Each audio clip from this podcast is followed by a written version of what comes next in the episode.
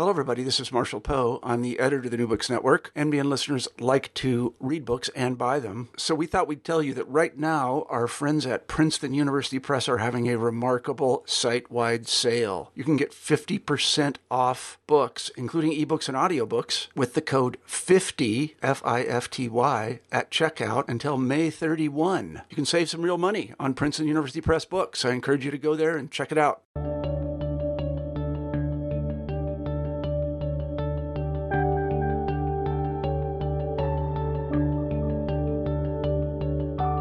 Hello and welcome back to New Books in History, a channel of the New Books Network. I'm your host, Zeb Larson, and we're here today with Dr. Samuel Moyn of Yale University to discuss his new book, Not Enough Human Rights in an Unequal World.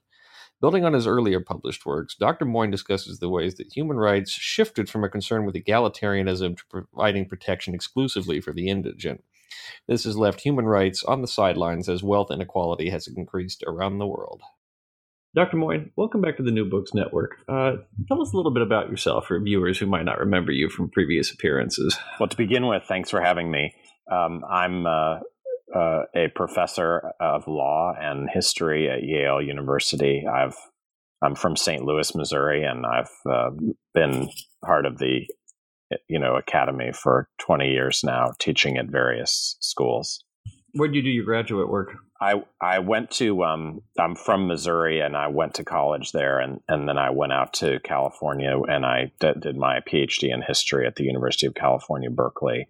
Uh, after that, I I went to Harvard Law School and then taught at Columbia and Harvard before uh, ending up at Yale last year. So I know you've you've been with New New Books Network previously. Um, tell us a little bit about your earlier work. I'm sort of interested in tracing what lead what led you up to Not Enough. Sure. Um, I uh, specialized as a historian in in modern European thought, and so my first books were in that domain. I I did a dissertation which became a book um, about um, moral philosophy in between World War One and Two in France and Germany, sort of about the relationship between existentialism and ethics. And I also did some work on um, the memory of the Holocaust. Um, but about 10 years ago, um, actually, exactly 10 years ago, I had a, a sabbatical um, in 2008 9, and I decided, sort of as, as a lark, to write a book um, about how to think about where human rights came from. Kind of the debate about that topic was just heating up at that time and um, I spent the year writing uh, what became a book called The Last Utopia, which um, you know kind of was intended for me as a detour, but ended up being the kind of main road of my career since, and uh, had has have been involved in lots of debates. This book, Not Enough, was originally intended to be a sequel to The Last Utopia, but ended up being a kind of rewrite. Um, 10 years on in a different world ourselves than than you know than when I first started thinking about this topic. And what prompted that impulse towards a rewrite? Well, I think two things. You know, in the first place, I was sensitized to some of the limitations of of my earlier work, but also I think the world changed. So in the 1990s, thinking about human rights and where they came from, from were really a referendum um, on you might say, liberal internationalism in especially U.S. foreign policy. Um, the idea that after 1989, um, we'd kind of ended up with an answer, and all that remained was to get recalcitrant states that might be killing their own people or otherwise violating their rights into line. Um, and uh, I think the world is just a different place now, especially since the the kind of unfolding effects of the financial crisis of that same moment when I was writing. And so the first book on the, that I wrote, The Last Utopia, um, really didn't engage much with issues of um, distribution, um, who gets what, and especially with um, inequality, how unequal our societies have been becoming lately. And so I decided I would kind of rewrite um, my history of human rights to take account of those two big topics distribution and inequality. Let's start with this book. Um, I want to start really with chapter one. And in many ways, you, you pick up the thread of this book, which is understanding human rights and economics uh, with the French Revolution. That's sort of where it begins. So walk us through a little bit of that. So, really, the, the book is built on uh, around a, a, fundamental contrast between um, the era of the welfare state um, and the, the era of neoliberal um, economics in our time.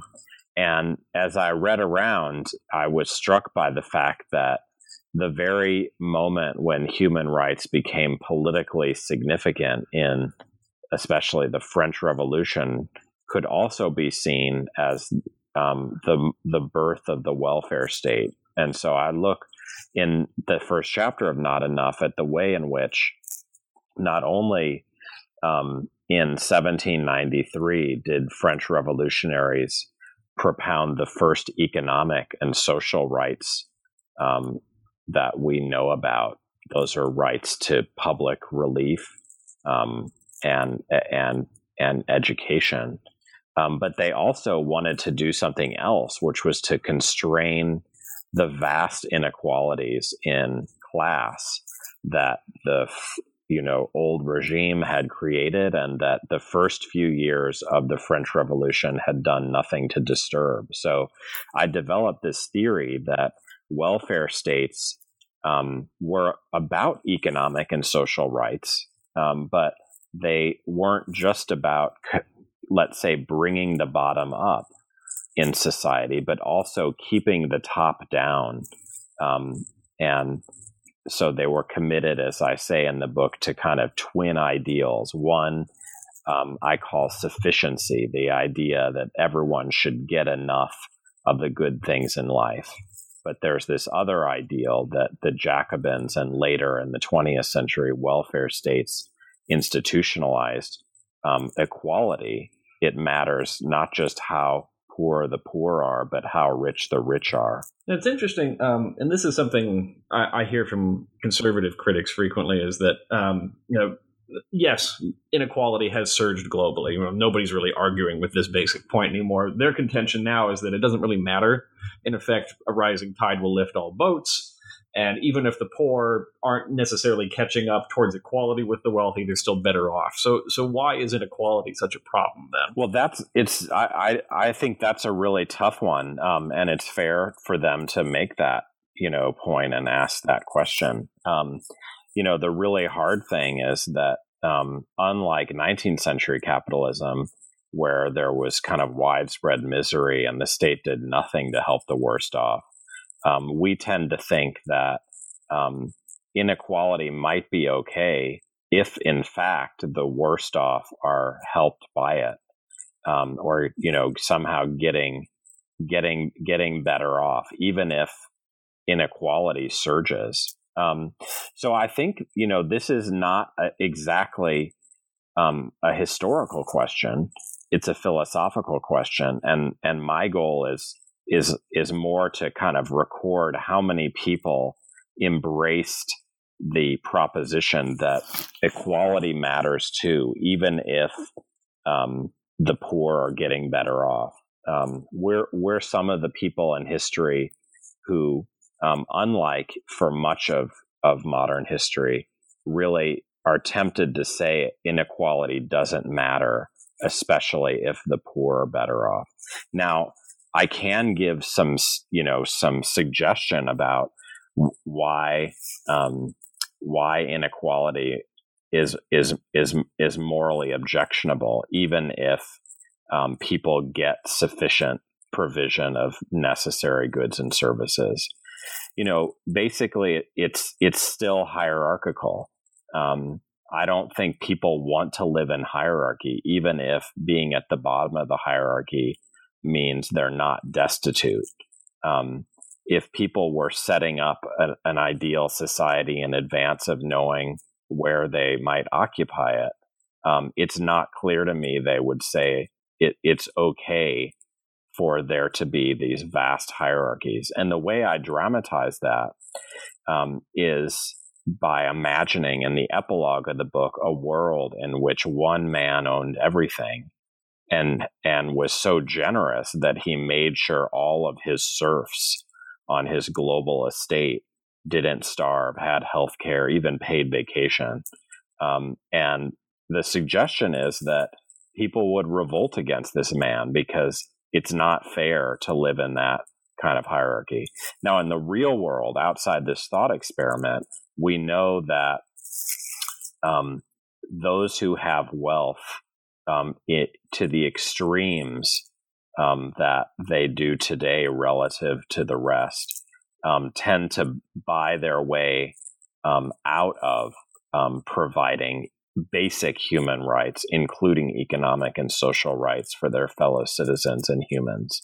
Some of them are philanthropic, Bill Gates and so forth, but many of them have spent their time um, doing doing their best to buy off um, the the democratic outcomes.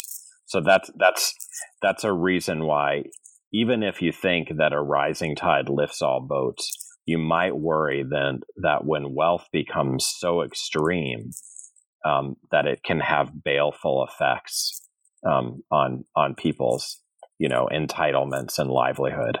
Mm. So then uh, so much of the crux of this book is built around the welfare state which you then you have these very tangible examples to draw on from the middle of the 20th century where does the welfare state come from and, and what are the impulses you track especially in the second chapter so the, the, the welfare state after the Jacobins, you know, kind of dreamed it up for in the first place, um, was institutionalized slowly and in different forms depending on where you look. Uh, you know, famously, the first welfare legislation comes out of Germany under Otto von Bismarck, and um, it's really um, part of his anti-socialist campaigns and is not markedly egalitarian.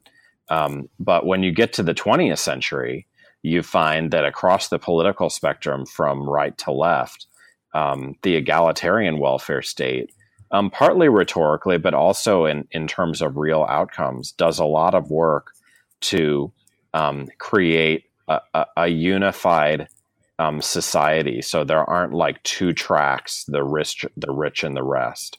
Um, you know, one of the scariest things is how much the far right contributed to this agenda. Um, Adolf Hitler was one of the great proponents of the welfare state, at least once he got done excluding all of his racial enemies from it.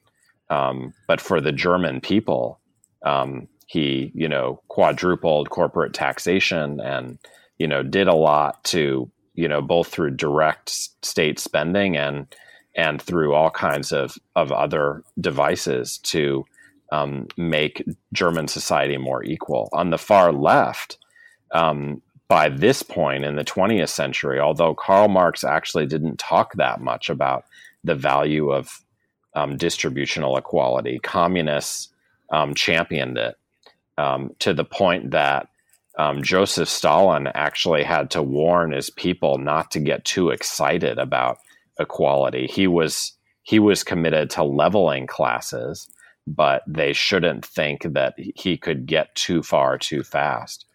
The most interesting cases, of course, are the the liberal democratic cases, um, and famously, those kind of um, come in different forms in Western Europe their social democracy um, under the auspices of the Labour Party in the United Kingdom and and in Scandinavia even before and much more you know thoroughly. And then we can argue about how the American New Deal fits on the continent.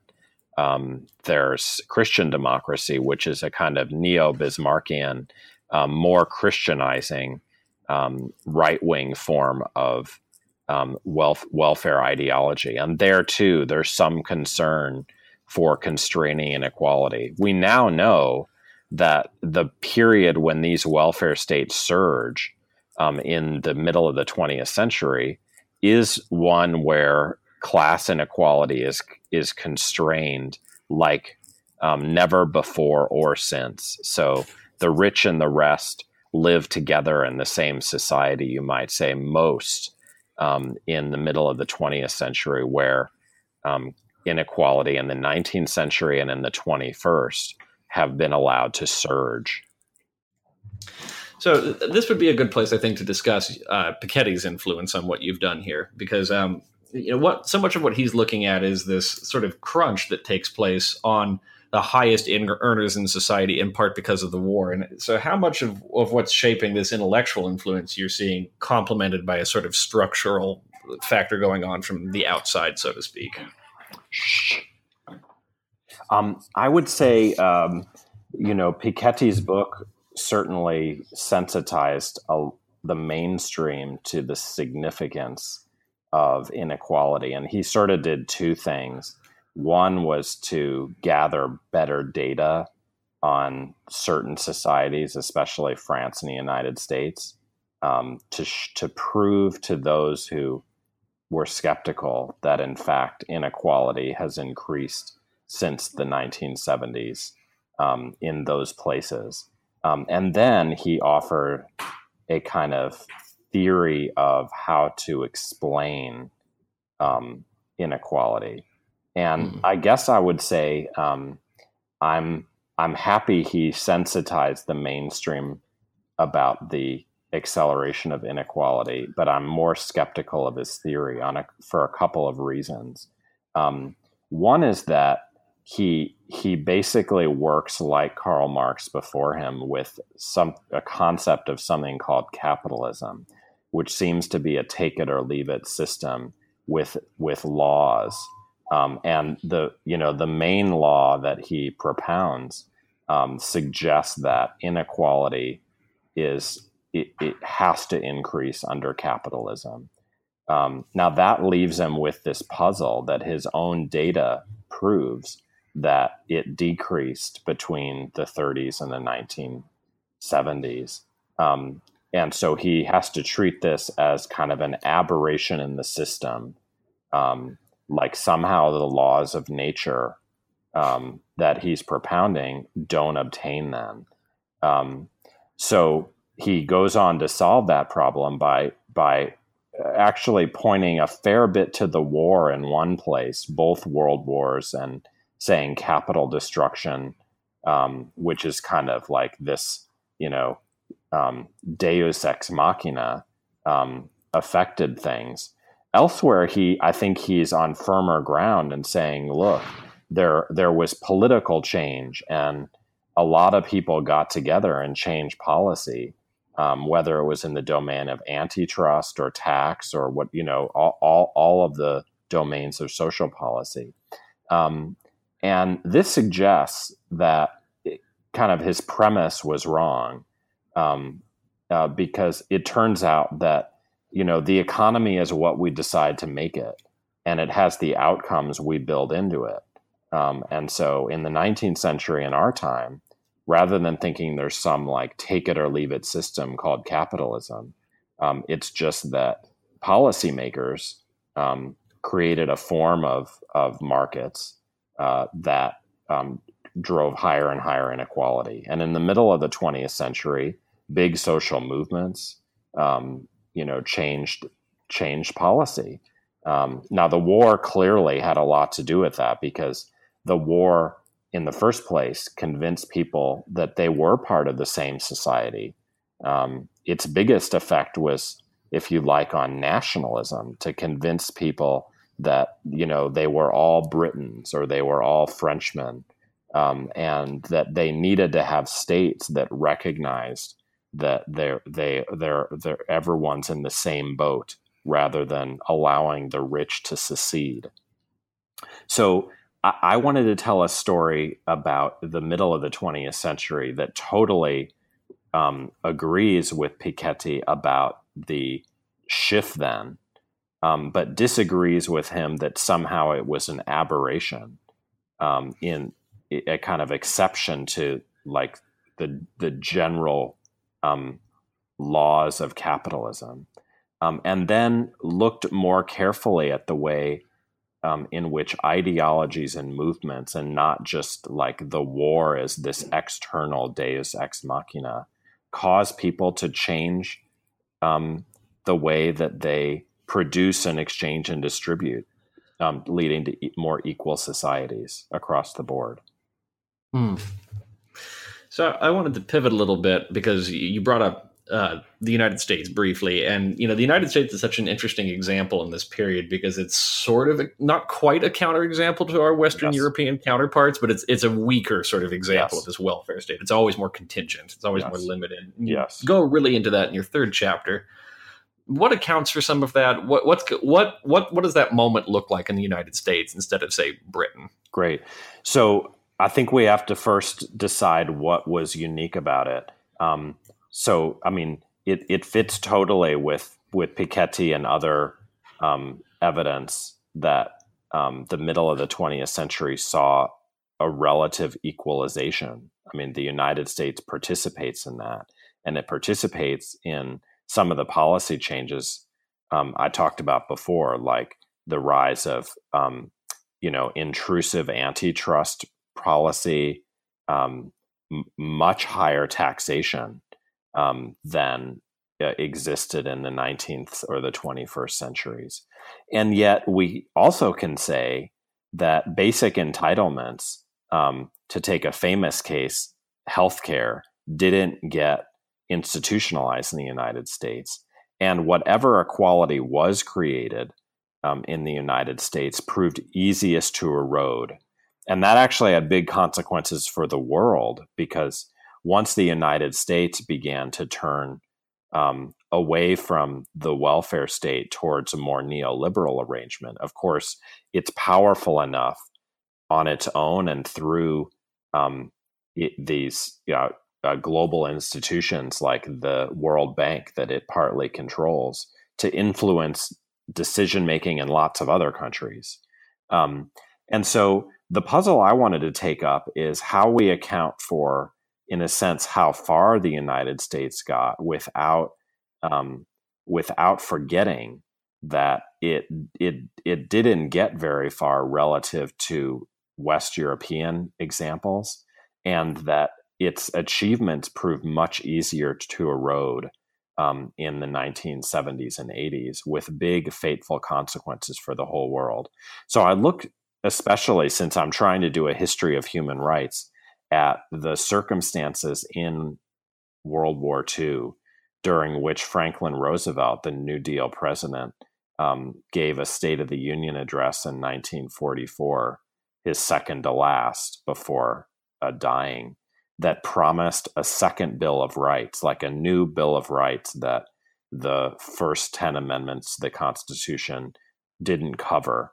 And this new Bill of Rights would be the rights from the French Revolution on that were more about economic and social um, entitlements, things like the right to work, um, understood in the regular sense of the entitlement to a job rather than a, in the American trade union busting sense of our time, um, right to health, right to food, and so forth. Um, and the the fact is that um, what seems to have happened is is that um, America adopted some really unusual arrangements during the war to fight it. Um, it's called the war economy, and it was a huge boon to America's uh, wealth.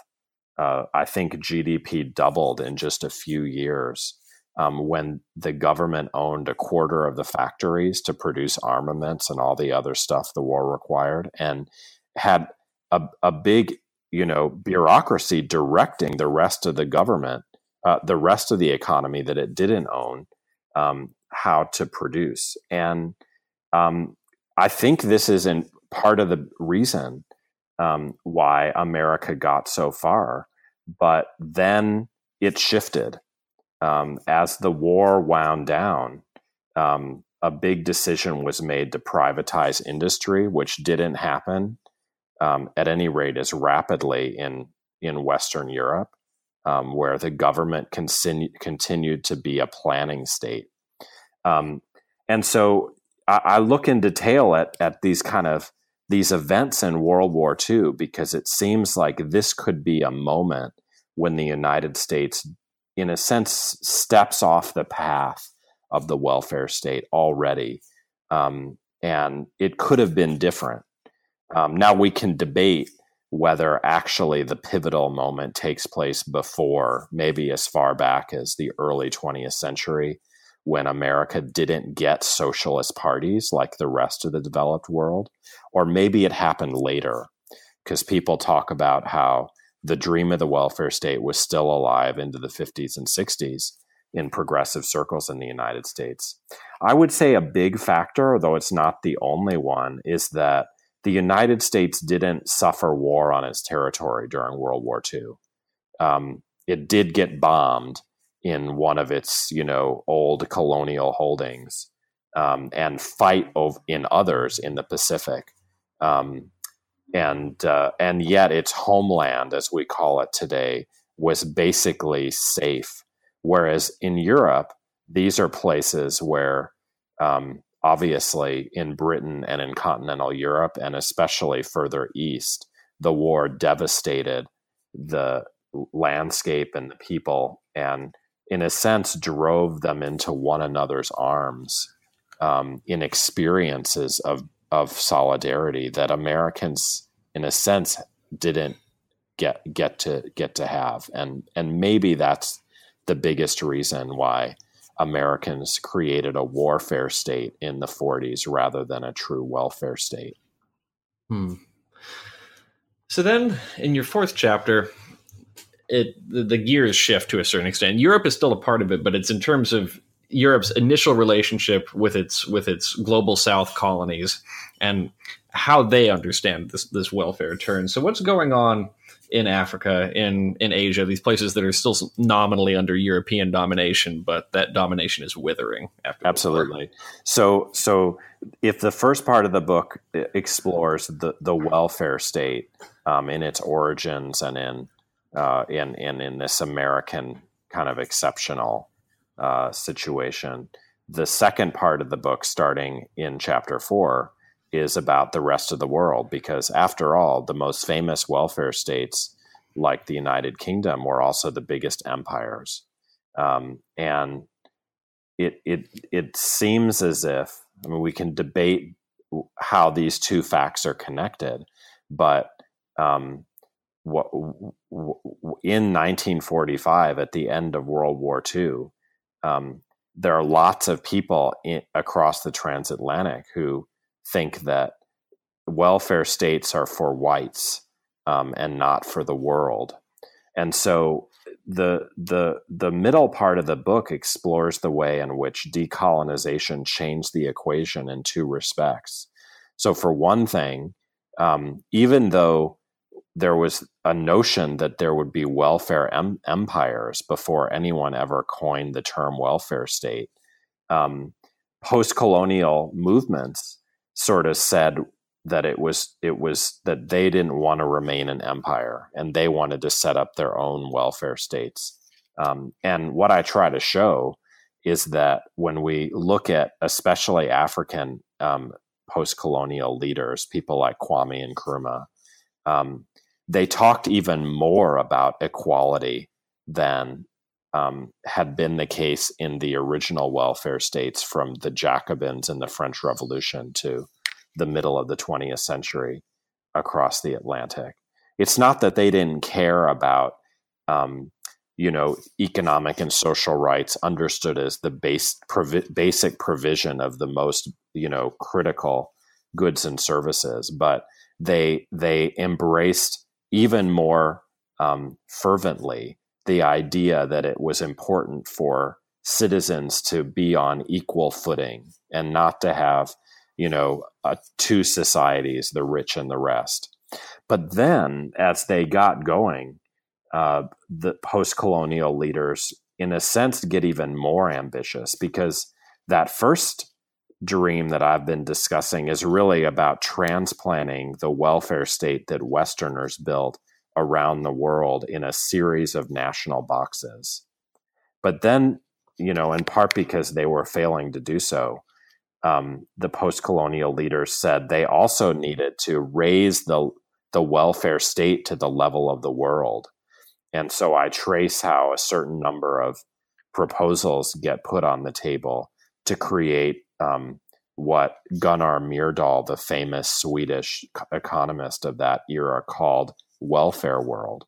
Um, this comes to a head in the 1970s when, in the midst of um, an economic crisis in the developed countries, the post-colonial countries, um, in a sense, have have a, a, a day at the United Nations, their own May Day, May first, nineteen seventy four, where they propose something called the New International Economic Order, and their basic argument is that um, because of the history of colonialism and the you know continuing global inequality um, there should be um, there should be some plan to make the world more equal.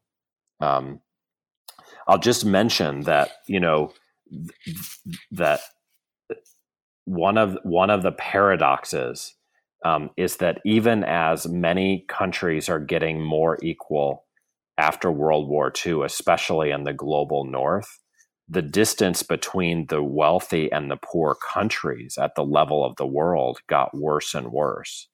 And so by the 1970s, the global south is quite angry because it's engaged in this, you know, act of decolonization, um, and and then has seen um, all of its countries kind of lag behind as the northern states had such spectacular growth between the 40s and the 70s.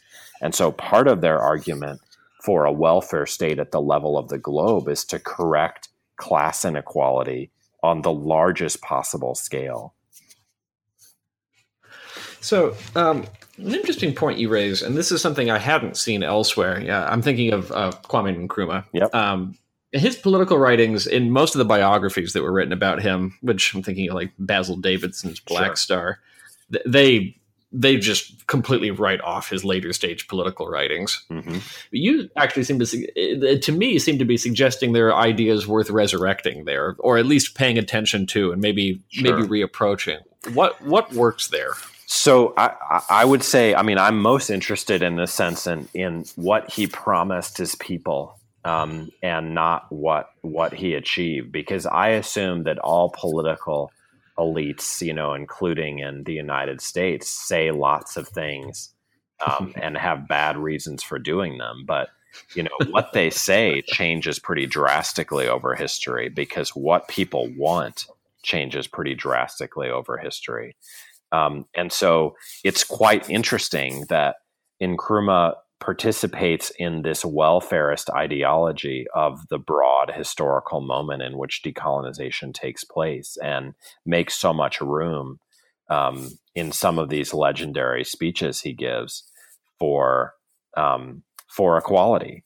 Now he also um, you know wrote this famous book, which I think um, is hard, harder to dismiss um, called neocolonialism. And, you know, you can argue, I think, fairly that the diagnoses that he and others have made about the continuation of form informal empire in the world um, are kind of pretexts for misrule at home or excuses for failure to, you know, do a good job um, building these new countries but lots of analysts are are have you know taken a second look at notions like neocolonialism because they think that at a minimum we have to account why um, how decolonization could in a sense be so self-serving for the west.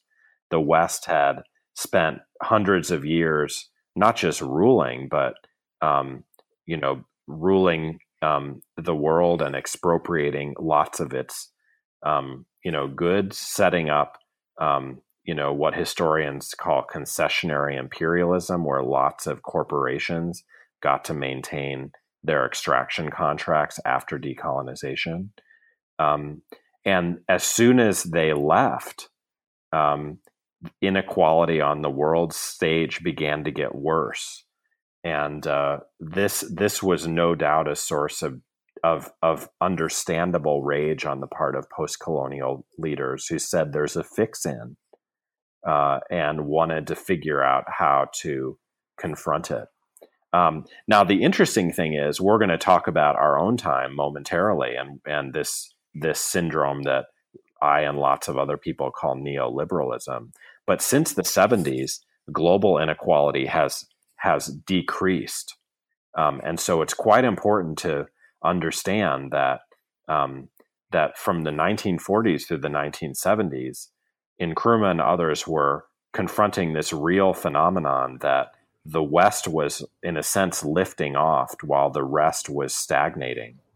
Um, wh- whereas in in our time, um, for all the massive growth and inequality within nations, um, it seems as if global inequality is in decline. Um, and so mm-hmm. maybe there's less cause for the kind of fiery rhetoric that some of the post-colonial leaders offered with respect to the you know acceleration of global inequality.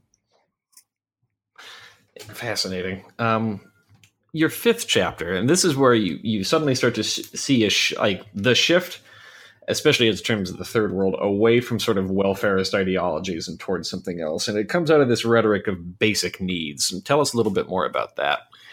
So, um, so the, once I've recorded the you know the the the fervency of the commitment of the global South to equality, both at the level of the nation as a, and as a global project, I look in in the following two chapters at how how, the the world responded and and basically my argument is this is a pivotal moment because where everyone in the world had adopted equality as a goal in the 1970s, slowly they began to drop that commitment.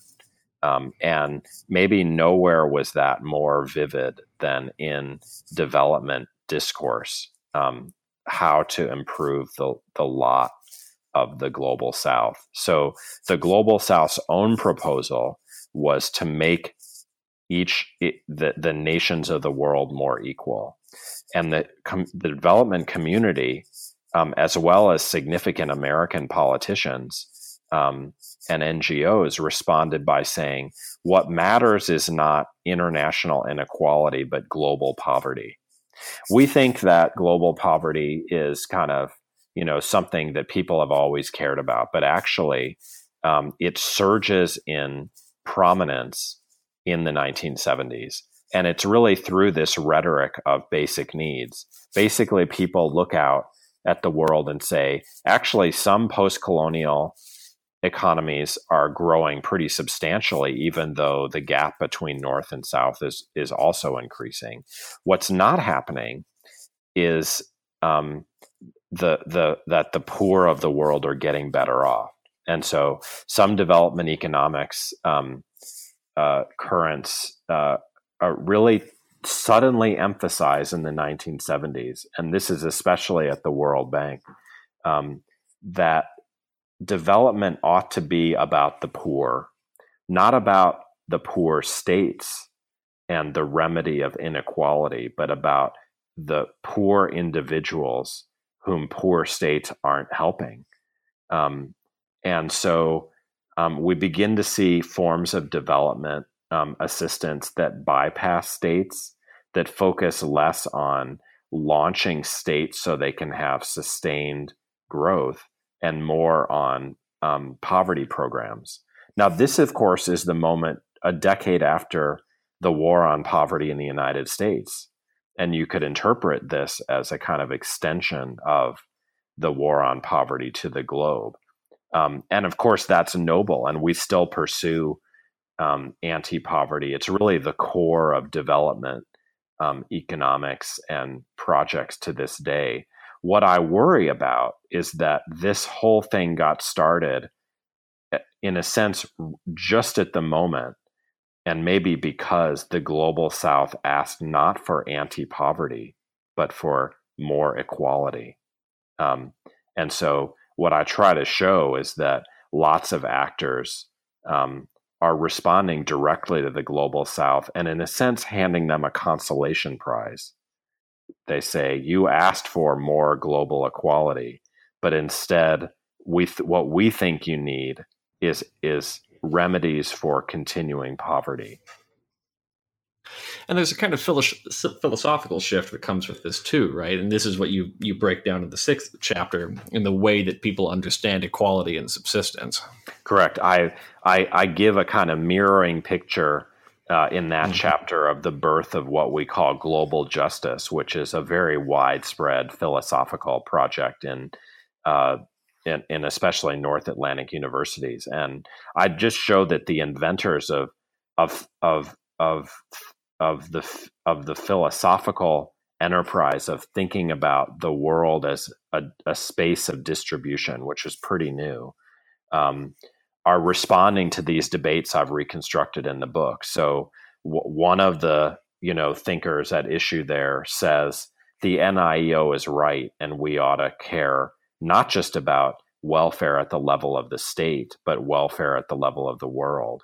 And he explicitly argues for more equality on the world stage. Um, but then, once the global south is given this consolation prize of anti poverty, you find um, other philosophers saying that that's what matters. Um, and so, what I want to do is like restore philosophy to our world and show that um, that these thinkers are often kind of translating um, the big ethical decisions that everyone else is making in terms of policy into high theory. Um, and so that's a chapter that's not going to be for everyone. But um, for those who are interested in philosophy, it shows that this this shift away from a, a welfarist commitment to equality towards um, a concern with sufficient provision or just subsistence um, of for the very worst off happens also in theory.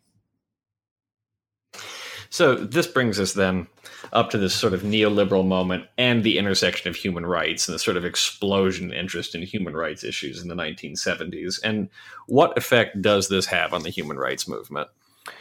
So there really isn't a human rights movement prior to the 70s, mm-hmm. um, and so in a sense, the the human rights movement is getting in, invented in this crucible where the world is turning away, um, both nationally and and globally, from um, a concern with equality towards um, um, a a concern with um, poverty.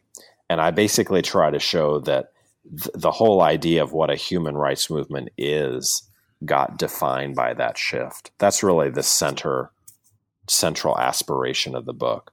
So mm. it's not that there hadn't been ideas of rights before, as I mentioned, economic and social rights in particular go all the way back to the French Revolution.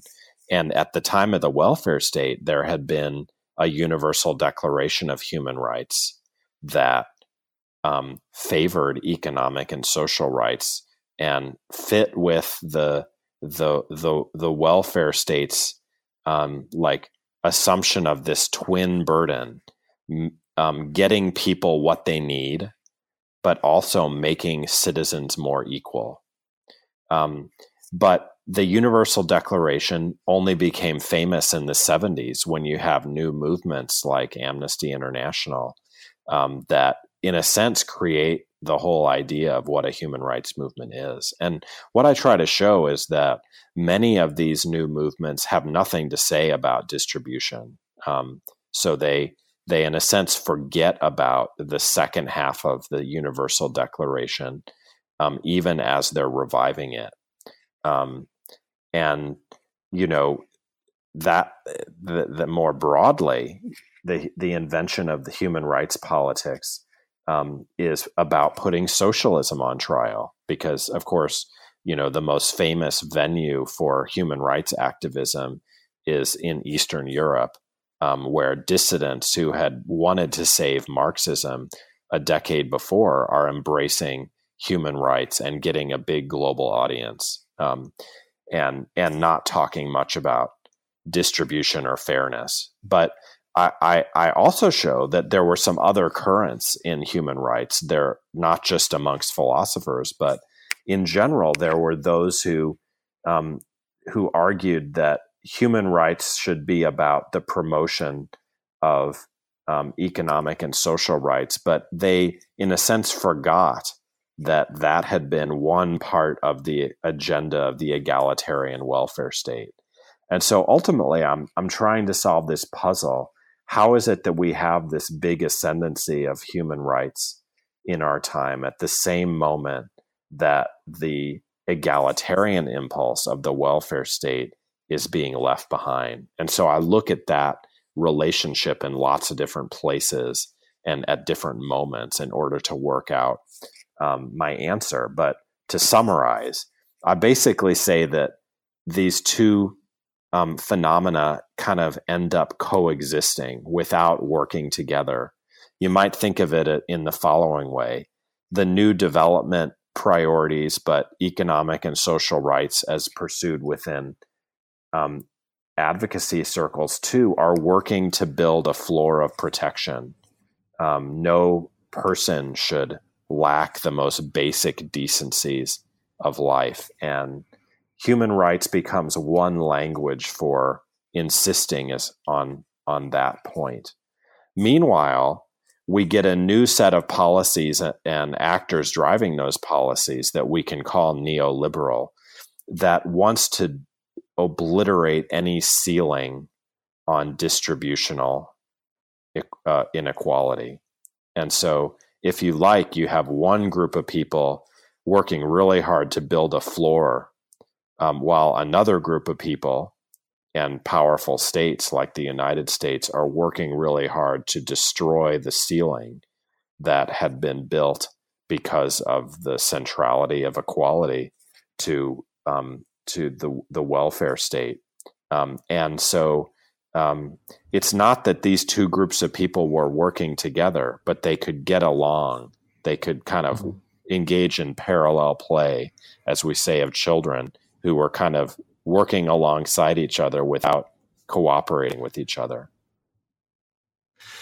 It's interesting. You point out at one point that um, even as all this explosion of human rights interest is going on, domestic social safety nets are basically being ripped and then scattered to the winds. Um, and one of the striking things I've just seen from my own research is that you have all these anti apartheid labor union activists in the United States in the 70s and 80s. And at least to me, so much of what they say feels like a veiled criticism of what's happening back in the United States. You know, all these jobs are going to move to South Africa, or mm-hmm. this could happen here. You know, this this sort of erasure of all of labor's rights. Are these two sort of connected? You know, they lose one, then they start to look abroad. Yeah, I, I love that point. I mean, I and and surely it's very very complicated. Um, because the the amazing thing is that lots of people who begin talking about human rights um, have spent spent their lives beforehand as social democrats and often ones who are facing strict limits at home. And in a sense, we can argue that um, they they they transfer some of their interest abroad. Now, that's not to say that they just give up their their redistributive goals, um, you know, in who they vote for or what what other activities they can undertake. Um, but they often um, undertake it, uh, international projects that are are just not focused on the distributional side of their politics or just leave it out um, or if it if they do intersect are are focused just on like the most basic entitlements rather than any egalitarian imperative so you might say that you know we're at, on the domain of advocacy and mobilization, we're seeing a big shift in most places in the post war period. The central NGOs, if you like, including for, um, you know, at the time of the Universal Declaration, were trade unions. Um, and they were focused, if you like, on domestic social justice. Um, now, that doesn't mean they were perfect because they were mostly for males and they were highly racialized and so forth. Um, but the big difference is after the 70s, the prestige activism um, tends um, not to just be um, international, but focused on kind of naming and shaming and not on, um, you know, um, fair social policy a- as a whole. So this is a shift I think we we haven't fully narrated, you know, in all the detail that would be required. And you're you're citing a fascinating example of how of how that story might look. Mm. Something to think about for me for later. Then um, I just wanted to, try to end this by wondering, you know, you leave us with this epilogue of Croesus, you know, wealthiest man in the world. Is there any place in the framework of human rights to try to to address this distributive problem? Or is it just so concerned with problems at the edge that it can't really focus at the center? Or does it need an entirely new framework to do that? So i mean that's the debate that has been you know burgeoning for a few years and and and you know a lot of the responses to this book are are precisely on that question. Um, so you know it sort of depends what you think a human rights movement is um, I myself think, you know, human rights are just some words we use to to pick out some things that we care about, and we can change what we care about. You know, we can make it narrower or broader. We can make it more inclusive, less inclusive. Um, I would have no problem um, if if someone said, you know, well, we'll just take the Universal Declaration or current human rights movements and just tack on a new right to equality um, and see what they can do with it. Um, but I also think that um, you know less than changes in um, let's say some document or what the law says, we need to think more seriously about what kinds of advocacy and mobilization um, kind of uh, d- d- has had some effect on egalitarian outcomes. So again, if we look back, we find that um, you know the the crucial partisans of equality were trade unions and socialist parties, um, and we really have neither one. And so, if we're actually asking what would it take for human rights movements to play that role, we may be asking the wrong question because we're we're really asking them to you know play a role um, that they can't. Um, or if they could, they might be so unrecognizable that we could just as easily call them something else, like trade unions and socialist parties. Um, so I, I, think it's you know most productive to sort of think not about what human rights movements can do, but what we need to do to create circumstances, whether intellectual ones or mobilizational ones, that are more propitious for egalitarian outcomes than we've seen lately. Excellent. Uh, my final question to you, and I know this book has just come out this year. What are you thinking of working on next? I've actually shifted away. I, I, I sort of uh, feel like I've said my piece about where human rights came from, um, mm-hmm. But and and so I'm going to write a book about war and how um, there's been a campaign in the last hundred years to make it more humanely fought, um, but that the kind of un, you know, the, the the the risk that we may have incurred along the way is that humane war is harder to contain in time and space. So, you know, it's it's both true that for all its excesses, the war on terror uh, is the most humane war ever fought by any state in history. And it's also true that it's threatening to be endless um, in time and without any strict boundaries in space. Um, and so I'm trying to investigate how we might figure out um, how to reinstitutionalize some controls on war so that it's not just like um, a forever activity that's more like global policing that the United States conducts. Um, many of us think that, you know, policing locally, you know, has lots of problems with it, but, you know, there has to be some policing, but are much more skeptical of the idea that one country should be in the business of policing the globe. And the fact that it's doing so more humanely than any army has ever fought before may not be good enough um, if the end itself is is illegitimate. Mm. that'll be. I'll look forward to reading that. I think that's a that's a fascinating line of argument to pursue. Thank you for taking the time to speak with us. I today. really appreciate the the attention and and uh, hope to to talk again. Thank you so much.